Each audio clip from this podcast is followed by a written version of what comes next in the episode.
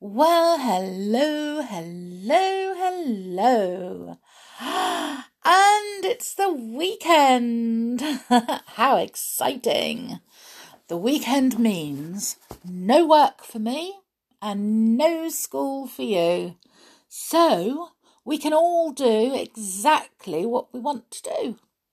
And all I want to do is rest. Do you think I'll be allowed to do that? Mm, possibly not. I have children who I have to look after. However, you could do what you wanted to do, couldn't you?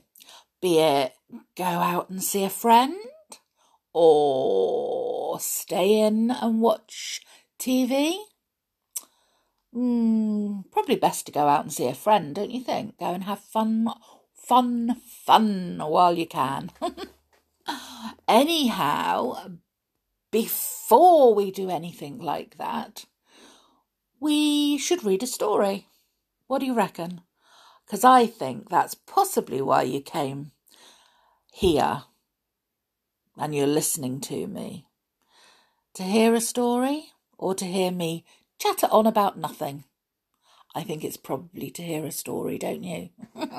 so, I'd best be quiet and get on with it, hadn't I? So, we're going to read one today called A Lesson in Confidence, and it's from The Adventures of the Great Mouse Detective.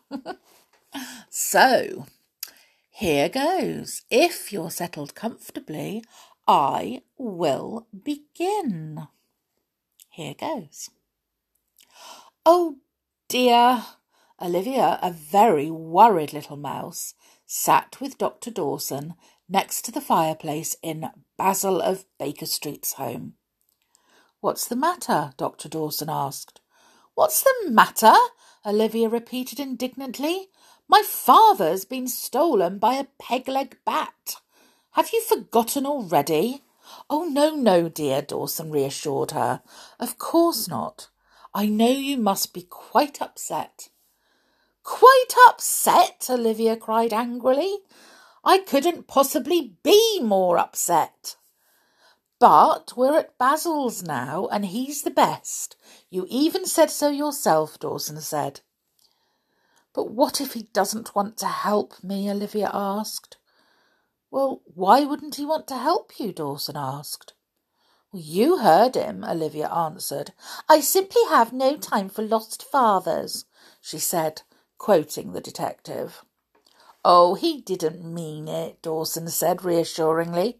He's just in the middle of something. Perhaps we caught him at a bad time. But whatever the circumstances, my dear, you must try not to fret. I know you're trying to help me, Dr. Dawson, Olivia said as politely as she could manage. But I don't know if I can really avoid fretting. My father is out there somewhere, and I just have to find him. You're right, Dawson said. You do have to find him. You have to help Basil track your father down, and in order to do that, you are going to need a clear mind. Now, can you have a clear mind while you're fretting? Well, it probably doesn't help, said Olivia reluctantly. Can you think logically while you're upset? Dawson asked. Um, probably not, Olivia said. And can you work side by side with Basil of Baker Street, the great mouse detective, to save your beloved father while you are worried? Dawson asked. Mm, no. Olivia paused as the truth sank in. No, I can't. I owe it to my father to be level headed I can be sad and scared later. Right now, I have to be a detective. Like Basil, she finished triumphantly. That, my young lady, is the smartest thing you could have said. And if you can hold on to that attitude, your father will be found in no time. Dawson smiled at Olivia. Just then Basil came swooping back into the room. Of course he will. I never miss my mark. Your father is as good as found, because I am just that good. Olivia smiled secretly. She knew she was just that good as well. oh dear. So that was today's story. Um, and we will find out another day whether she finds her father. I hope she does. Um, because otherwise that'll be a sad story, and we don't want sad stories here. We want nice, happy endings. what do you think? A nice, happy ending for her?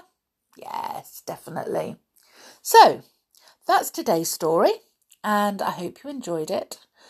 Tomorrow, on. I don't know what we're going to have tomorrow.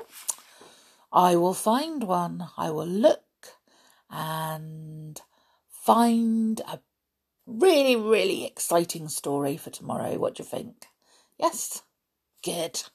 So, that's today. You are going to go out and have fun today, and I am just going to sit here and do absolutely nothing. so, you're going to have fun? Great. I am going to say goodbye for now. Um, I'm going to see you all hopefully again tomorrow. But I want you to go out, have fun, but I want you to take care and I want you to stay safe. That's right. And I will see you all again tomorrow. So, bye for now.